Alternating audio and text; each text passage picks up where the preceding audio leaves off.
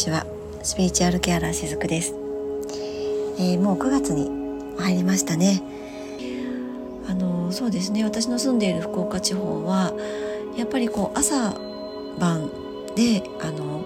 秋の気配というのはねもう23週間前ぐらいから少しずつ感じることができるようになっています。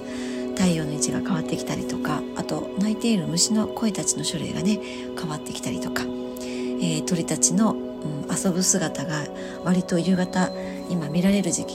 に入ってきているのでだんだんとやっぱりそのアスファルトの熱の持ち具合とかも真夏に比べるとね若干落ち着きつつあるのかなって思いながら普段散歩もねしていたりします。皆さんのお住まいの地域はいかがでしょうか、まあ、日本列島って縦にこう長いのでねあの同じ日本といえど北と南とでは全く違うっていうのをね、まあ、体験できるのもまたいいところなのかなって、えー、私はそんな風にこの四季を捉えていたりもします。はい、えーと、と今日これを収録しているのはですねあの看護師のお仕事がお休みの、まあ、平日あとま日曜日もね、えー、不定期にサロンの業務をしていたりするんですけれども今日はあの定期便でねスピリチュアルアロマスプレーをご購入いただいている方のそのスプレーの作成とあとちょうどつい、まあ、この放送を配信しているところから遡ると先日ですねあのもう一つ私グッズを発売しているんですけれどもヒーリングクリームっていうのを発売させていただいていて、まあ、これもねあのご注文をちょうどいただいたんですね。でえっと今日これ配信するのはおそらく9月の1日か2日に配信するかなと思うんですが8月の31日が満月なんですよねなのでそれに合わせて、まあ、ご注文もたまけたので、えー、今日作成をして明日の満月に、まあ、お月様の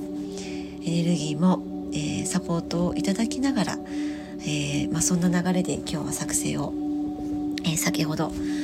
やったところでした。はいあのまあねこのグッズを作成する時って、えーと、いろんなものたちのサポートを実は受け取っていたりします。もちろんそのお作りする時にお客様に、えっと、チャンネルを合わせてですねその方に必要なメッセージを下ろしつつアロマスプレーを作成したりとか、えー、ヒーリングクリームを作成したりっていう一連の流れはあるんですけどもそこに私の場合は、えっと、例えばこういろんな、ね、石が私のサロンは置いてあるんですけれども今この方にはこの石のサポートを受け取ろうみたいなのがその石がアピールしてくるのでそういった石たちの浄化のエネルギーも受け取りながらアロマグッズは作成していたりするんですね。だからあの面白いですね。私このなんか作る作業が結構大好きなんですけど、あ、セッションとかレインドロップも大好きなんだけどこのグッズを作る時間っていうのもあの実はいろんなアイテムのサポートを受け取りながらできたりするので非常に楽しい時間だったりします。で今日はねその、ま、スピリチュアルアロマスプレーを作りながらあ今日はそのオーラの話をしようかなってふと思ったので、えー、この今日はね収録をしているわけなんですけど健康とこのオーラのつながりというか因果関係というかちょっと関連性みたいなものをねお話ししていこうかなと思っているんですね。というのも、まあ、このスピリチュアルアルマスレスプレーっていうのはどんな風に使うかっていうと、まあ、その方それぞれ使い方はあるだとは思うんですよね。あの私の場合は例えばこうサロンの空間にスプレーしてみたりとかお掃除の時に、えー、床に、まあ、シュシュッと何回かスプレーして、えーまあ、その水分でもって、えー、床をねドライドライタオルみたいなやつでこう拭いたりとかあるいは自分のオーラ層に吹きかけるっていうこともあったりするんですね。でおそらくこのスピリチュアルアルマスプレーをご購入いただいている方っていうのは自分のオーラ層にこうシュッシュってされる方もいらっしゃるかなと思うんです。でもちろんそんな風に使っていただくのもベストだと思うんですけれども、えー、というのもですね私たちのこの肉体の周りには7つの層があると言われています。えー、ライトボディ、まあ、光のボディって言われたりするんですけれどもねよく言われるのは1層目がエーテル体って言われていて、えー、まあオーラとか、まあ、みんなね、え、オーラっていう言葉ご存知かなと思うんですけれどもこの、まあ、オーラを見るっていうふうにねまあ、そういったものをされている方もいらっしゃるんですがこのオーラを見るっていうのも第1層目のエーテル体のところを見ているんですね。でこのエーテル体の外側にアストラル体と呼ばれるものがあってまあその先っていうのは、えーまあ、いろんなこう文献によって名前が若干変わってきたりするんですコーザル体とかメンタル体とか、まあ、いろいろ諸説というか名前がその定義している人によって若干変わってきているものはあるんですけれどもやっぱりこの肉体に近い1層目2層目っていうのは、えー、どこで言われているものも共通していてエーテル体アストラル体で、えー、言われているんですね。でも私たちが普段意識しておいた方がいいかなって思うのはこのエーテル体アストラル体のところまでで十分かなと私は捉えていてまあこれがね人にどういうその、まあ、役割というか影響を、まあ、及ぼしているのかっていうとこの肉体でもって私たち肉体にね来ているわけなんですけれどもこの肉体だけでは実はなくってあそうだなえっと特にこう病気になる時とか怪我をする時とかもそうなんですけれどもこの外側のエーテル体が、えー、まあイメージで言うとですね弱くなって、まあ、あるいはこう薄くなっていくとそこから肉体に影響が及ぼされていくっていうからくりがからくりがあるんですね。そう本当にそのイメージになってくるんですけども皮膚で考えていただけるといいかなと思うんですがこの皮膚がちょっと傷ついてね破けたりしちゃったりしたら、えー、血がこうドバッと出なくても神秘層が出てきますよね。そうするとバリアになバリア層になっている皮膚がその弱くなったり薄くなっていたりすると、まあ、雑菌が入りやすくなって、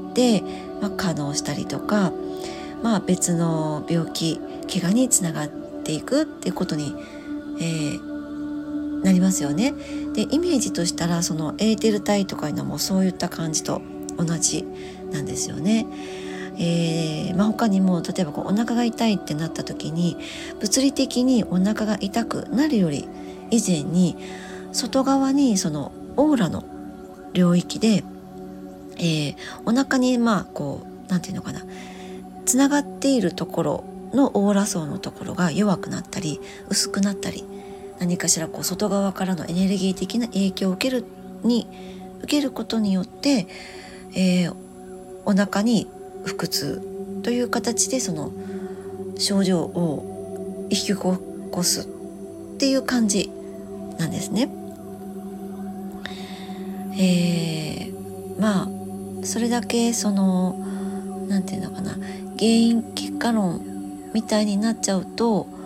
まあ、一方通行になっちゃうんですけれどもいろんな状況が絡まっ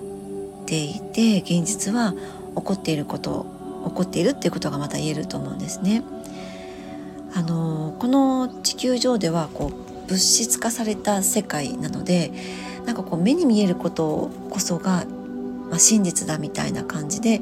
捉えられがちなんだけど実はその見えない世界のことも実は大切なんですよね。でそのことはもういろんな方がここ最近あ、えー、まあ、感じていらっしゃることでもあるかなとは思うんですけれどもその物理的なことっていうのは実は見えない世界側からすると最終段階のものになるんです。だからその前に、えー、いろいろな影響っていうのが見えない部分で実はその場で起こっていて見えない領域で起こっていてそれは意識の使い方もそうで何かこうこうしたいって思わなければその未来には肉体がいかないわけですよね。意識が先にあって行動を起こしていくっていうことなのでですねじゃあ,、まあその意識がねどこかってなるとちょっとまた話が広がってていくんだけど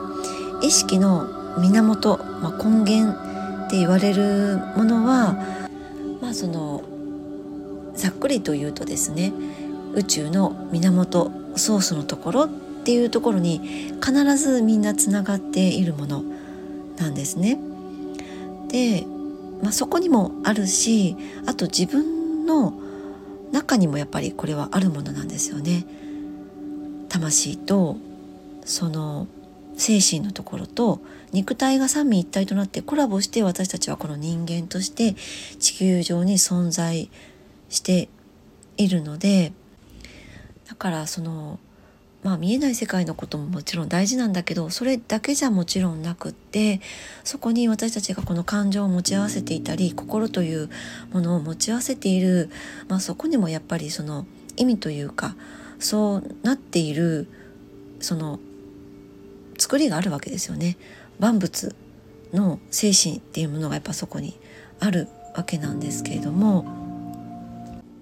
例えばこの季節の変わり目今からこう秋に向かっていくまあ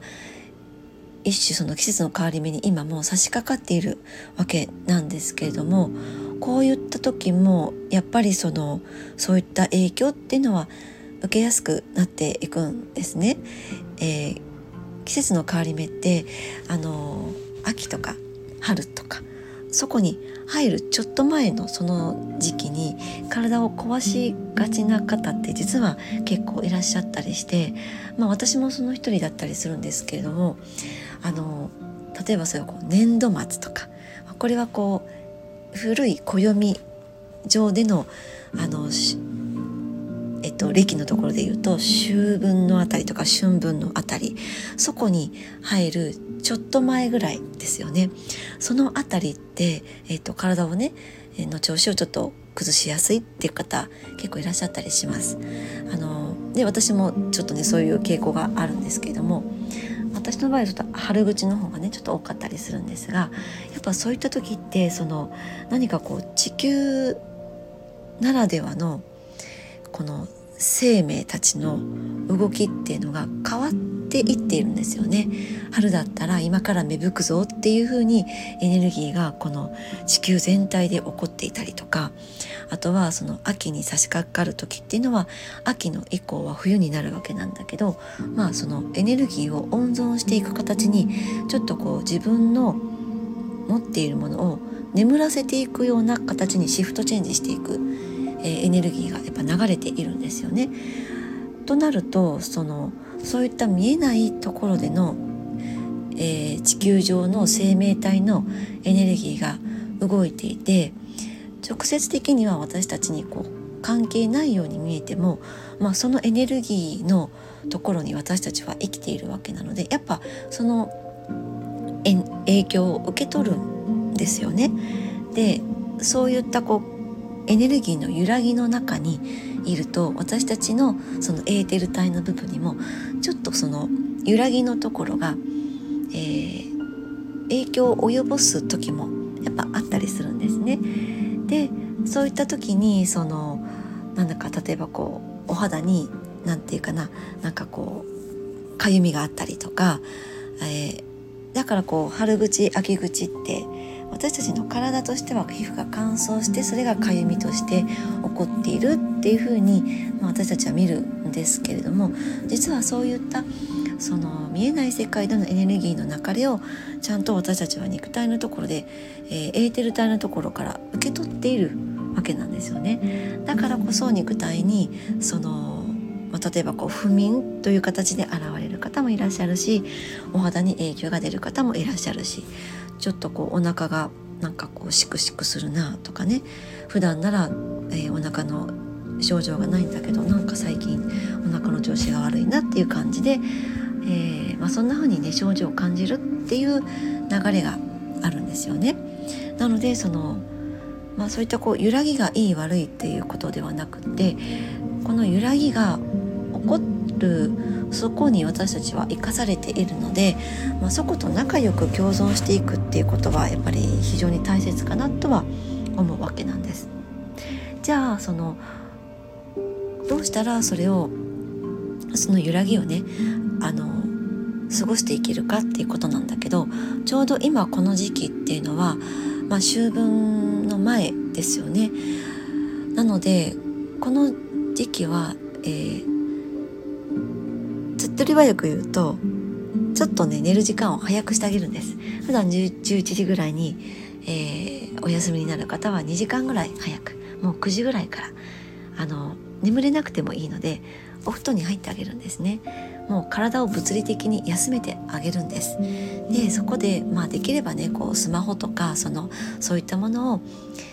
見るというよりかは、まあ、本も見てみるとか何かこう音楽を聴いてみるとか、まあ、そういった時間に当てていただけると一番よくってその私たちの体ってその肉体という物理的なものなので物理的にそのアプローチしていくことからやっぱり入っていってあげることが、えー、実はこの時期は一番なんですね。で、えー、なおかつ例えばこういったこの私があの扱っているスピリチュアルアロマスプレーみたいなその自分のエーテル体を守る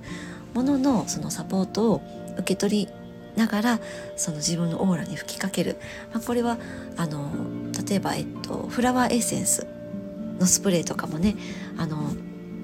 世の中には結構たくさんあったりするのでそういったものを使って自分のオーラ体を守るっていうことも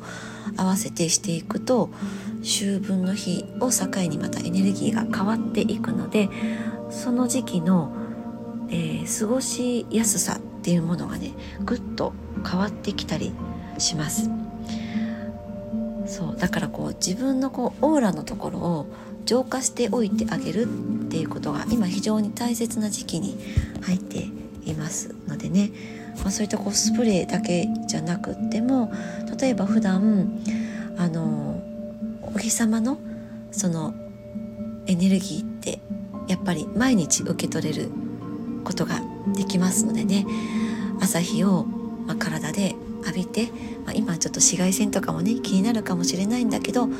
ほんの数秒でもいいのでそのお日様の、えー、光を浴びて一日をスタートする。そのお日様の光が自分の肉体の周りのオーラ層を浄化してくれてるっていうようなイメージをしながら受け取って一日をスタートするって、まあ、そういったのでも十分。なのでですねあのそんな風に、えー、ご自身のオーラ層の浄化っていうものをちょっと大切にしながらこの時期お過ごしいただけたらなと思って今日はこのお話をしてみました。今日も最後までお付き合いくださりありがとうございました。しずくでした。